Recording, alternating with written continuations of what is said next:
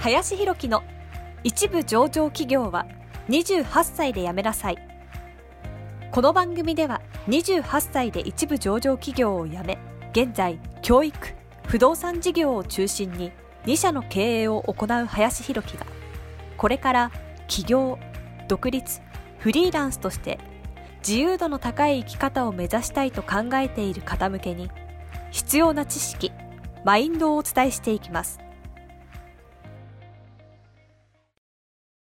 こんにちは、林です。本日はですね、えー、自分ができるのは当たり前というテーマで話をしていきたいなというふうに思います。まあ、やっぱりですね、こう自分自身がまあできるっていうのはまあ本当に当たり前かなというふうに思います。えー、まず自分自身がね、圧倒的な結果を出す。自分自身がね、まず結果を出さないとまあ始まらないっていうのはもちろんあるんで、あれなんですけど、もうそこは本当第一ステップだなというふうに思います。で、やっぱりそこからね、次行かなきゃいけないのは、自分じゃなくても結果を出せる人を作れるか。これが次のステップとしてすごく重要だなと思います。で、これができないと、やっぱりね、ずっと自分自身がやっていかないといけないっていうことにもなりますし、別に自分自身がね、やっていくんだってことは別にそれはそれでいいと思うんですけれども、えー、でもそこで甘んじてると、やっぱその成長があんまりないなってやっぱり思うんですよね。で、そこを次のね、世代を育てることができれば、自分自身はさらにね、また違うことに挑戦できるわけですよね。うん、だから、なんかある種、その自分しかやれないっていうのは、ある種自分の成長をそこで止めてるっていうことでもあるなというふうに思うので、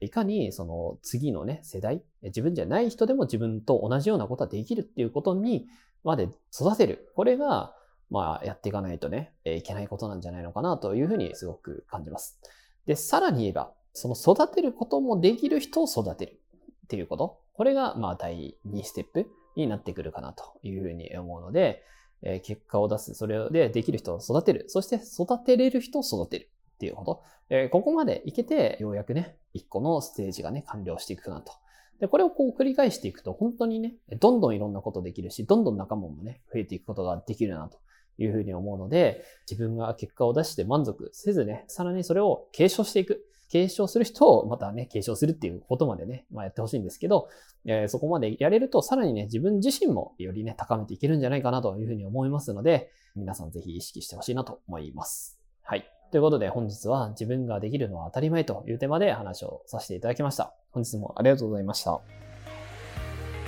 本日の番組はいかがでしたでしょうか？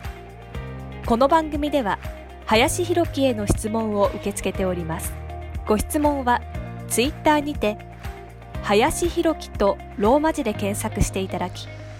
ツイッターのダイレクトメッセージにてご質問いただけたらと思います。たくさんのご応募お待ちしております。